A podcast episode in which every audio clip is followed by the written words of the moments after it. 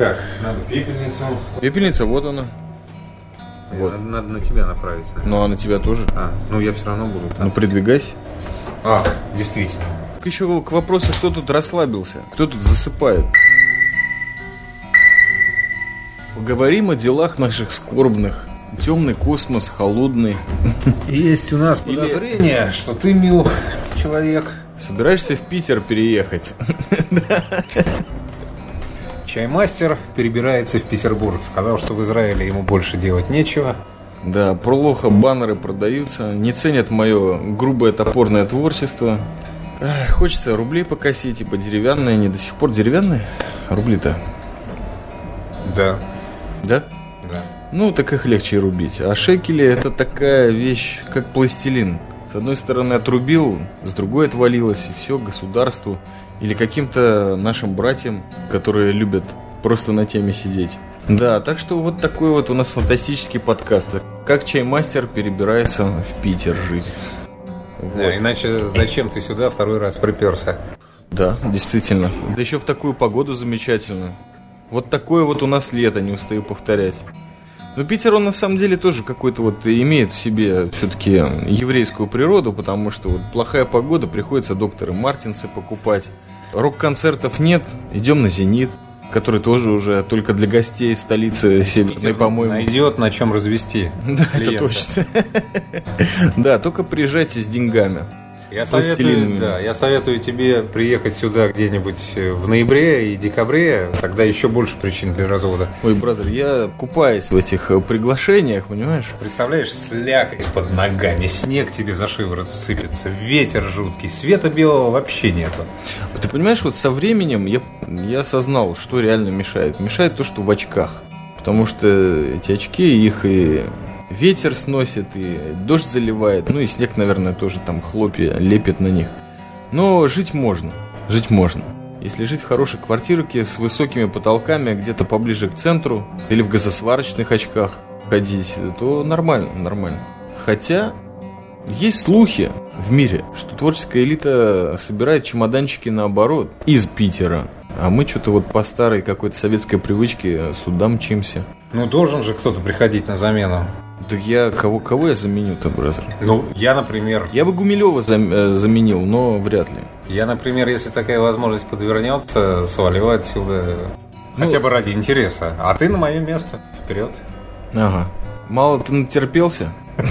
Принимай вахту, да. Просто приятно иногда выбраться и дождь иногда. Ну, через 2-3 дня привыкаешь ходить под этим морожкой этой с неба. Нормально, все приятно. На заднем фоне, надеюсь, вы можете услышать, работает периодически стиральная машина. А на заднем фоне мечта Умпутуна. Стиральная машина, Да. Бытовые шумы. в которой чаймастер стирает свою одежду, и она здесь никак не может высохнуть. Ну да, она какая-то пропитана слишком вот э, сионским потом и кровью, и все это здесь пытается отстираться и, видимо, забивает. Сионс- Сионский пот так просто не отстираешь. Ну да, да. Но это часть программы, это экзотика. Идет человек, от него экзотикой пахнет. Вот это я. Это все Знаешь, экзотикой пахнет вообще. Я сегодня... Давно я не ездил в метро, Давно не ходил по городу. давно не ходил, но по городу нормально. Вот в метро я нанюхался ароматов э, замечательно. О чем первое, что я рассказал чаймастеру, как его увидел после того, как год мы не виделись. Первое я рассказал, что нюхал и запах рыбной лавки, и какой-то чесночный дух, и какую-то такую хрень, что я просто не представляю, что может так отвратительно пахнуть. Ну, может быть, бразер, в этом ты э, главный секрет, что ты слишком редко с народом сталкиваешься, и поэтому свалить хочешь. А если бы ты в этом пожил, вот именно вот в сермяжной правде, как она есть, ну, с утра пораньше потолкаться в метро, поснимать деньги где-то, поесть вот в дорогих кафешках, потому что больше негде поесть там или позавтракать. Ну, может быть, ты бы влился в эту культуру, а так все тебя тянет, как вот э, с возрастом, знаешь, куда-нибудь там на Целину, на Ясную Поляну, в Карелию, где поменьше народу. Ну, вот от народа отбиваешься, вот тебе уже окончательно ведет эта дорожка, чтобы куда-то свалить. А ты думаешь, там лучше будет? Не знаю, вряд ли. Ведь все проблемы, они внутри нас. Да. А так, гляди, смотри, до пенсии недолго осталось. Может, там что изменится? Да. А насчет запахов, э, Петербург же называют европейским городом, а я помню, у Василия Аксенова я вычитал, что Европа вообще попахивает. Вот он, прожив какое-то время в Америке, съездил во Францию. И был удивлен, что Европа воняет, воняет. А Европа с душком, в отличие от э, Америки, где много отдушек всяких, ароматизаторов.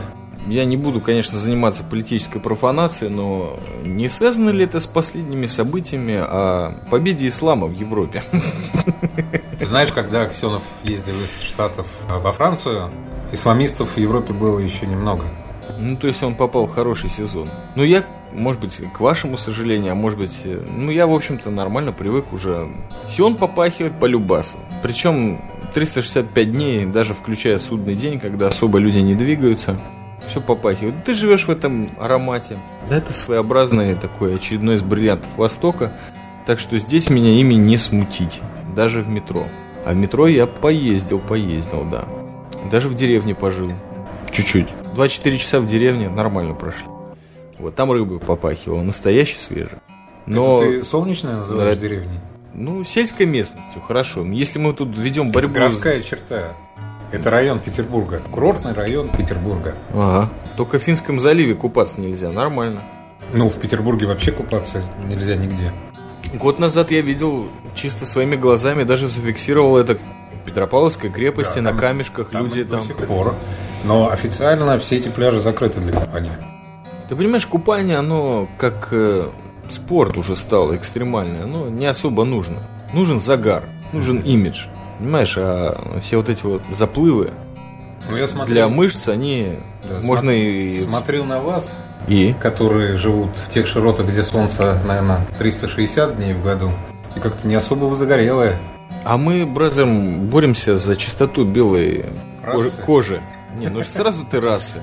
Да, кстати, вот мы сегодня говорили уже не раз о том, Питер чего является центром. Был он кофейной столицей в Советском Союзе. Сейчас он столица скинхедов. Как мы вот говорили, немножко замечая «Зенит», его ничью боевую сам, не Самхаром? Самкаром. Самкаром, да. Ну, я не знаю, здесь, наверное, легче бороться за чистоту белой кожи. Но если ты офисный работник или работаешь на дому, как крутой фрилансер, то можно и в Израиле воздержаться от кремового оттенка кожи. Нет, может быть, там вообще не принято быть загорелым?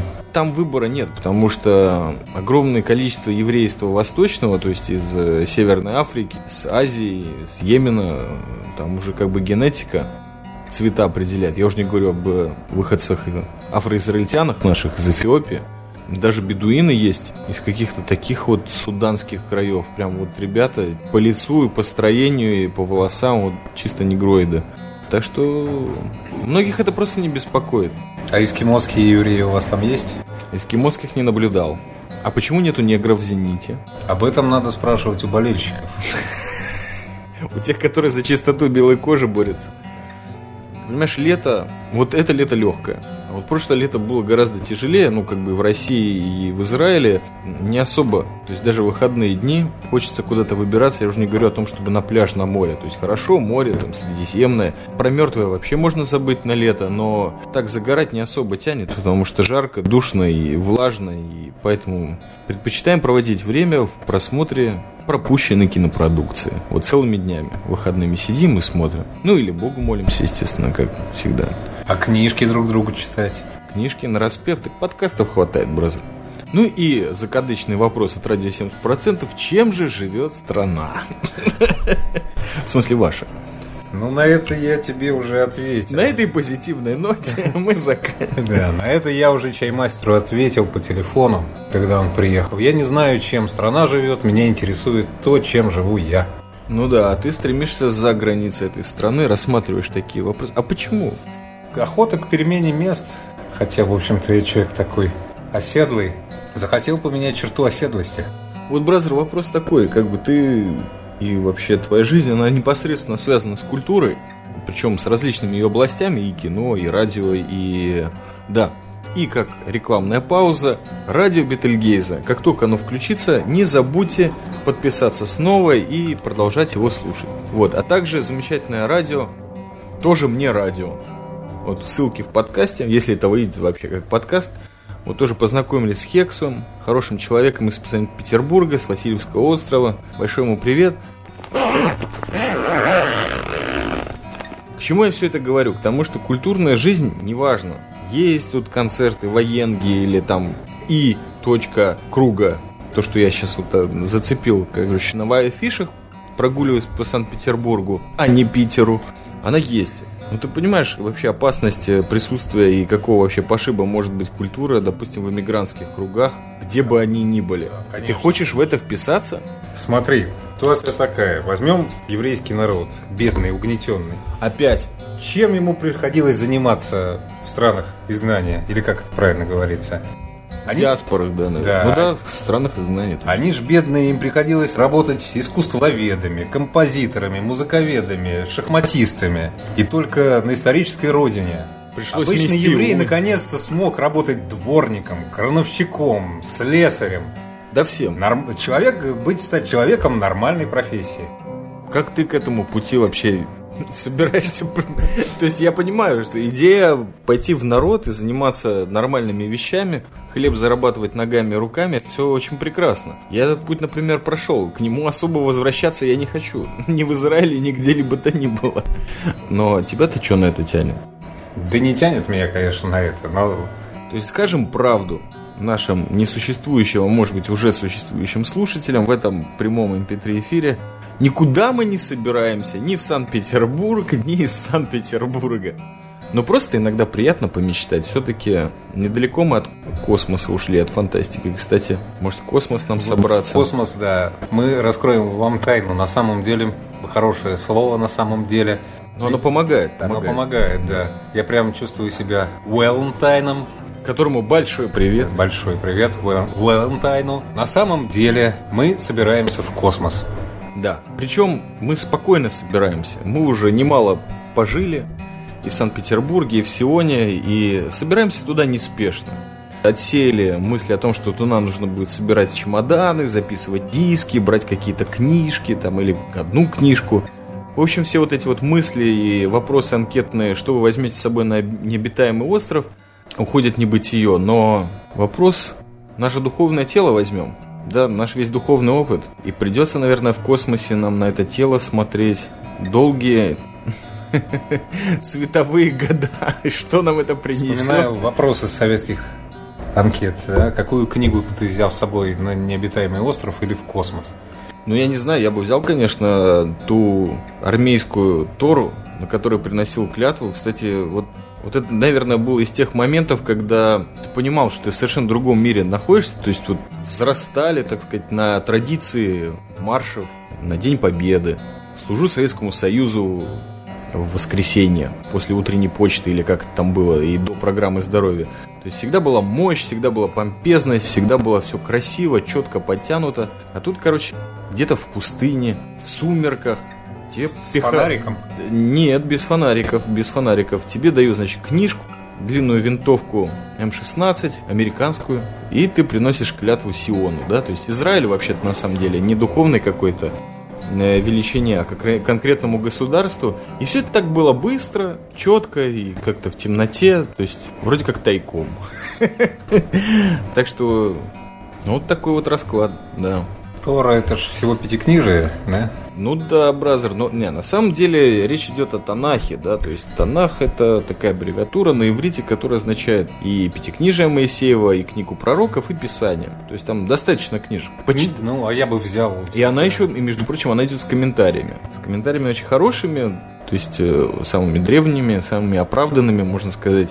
Если вот в процессе полета в космос не забыть этот священный язык, то я думаю, копать там можно много, много и долго. Вот об этом рассказывает замечательный такой коммерческий фильм «Книжка Илая», где там Дензел Вашингтон шел и нес книгу. Набранную шрифтом Брейля. Да. Я так и не понял, он действительно слепой был, ну, по-моему, на, на один глаз, по-моему. Ну, если выбирать Библию, я бы взял что-нибудь потолще в Ну, слушай, если переводе. Гарри, понимаешь, если Гарри Олдман в этом фильме такой серьезный человек, который единственную книжку, которую читал до этого, а искал он Библию, значит, и читал биографию или дневники Муссолини, то я думаю, он знал, к чему он стремился. То есть он реально помнит, то глаголом «жечь сердца людей», в общем-то, нужно только из этой Да. книги. Ну вот я мысль не закончил. Взял бы Библию в синодальном переводе, где не только пятикнижие, куча канонических и неканонических текстов, плюс Новый Завет. Ну так а что в Новом Завете? Brother, апокалипсис уже не актуален будет. Там в космосе, это точно. Зато есть что почитать. Да, почитать-то точно есть. Если захочется.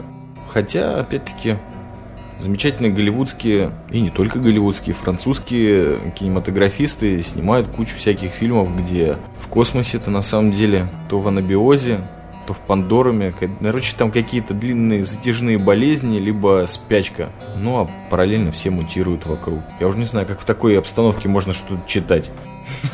Спасибо вам за то, что вы слушали этот поток сознания. Он неспешный, питерский. Мы, конечно, до Грибов и Ленина не дошли, которые были продемонстрированы снова по какому телевидению? По каналу Культура. Вот, да. Но мы советуем вам посмотреть от начала до конца то, что Шолохов и покойный Курехин там наговорили. Много И интересных. помните, что Коран разрешает евреям есть грибы в субботу. Да. Вообще 365 дней круглосуточно, кроме 364 дня, кроме судного дня. Там есть точно нельзя. Вообще ничего. Шаббат шалу.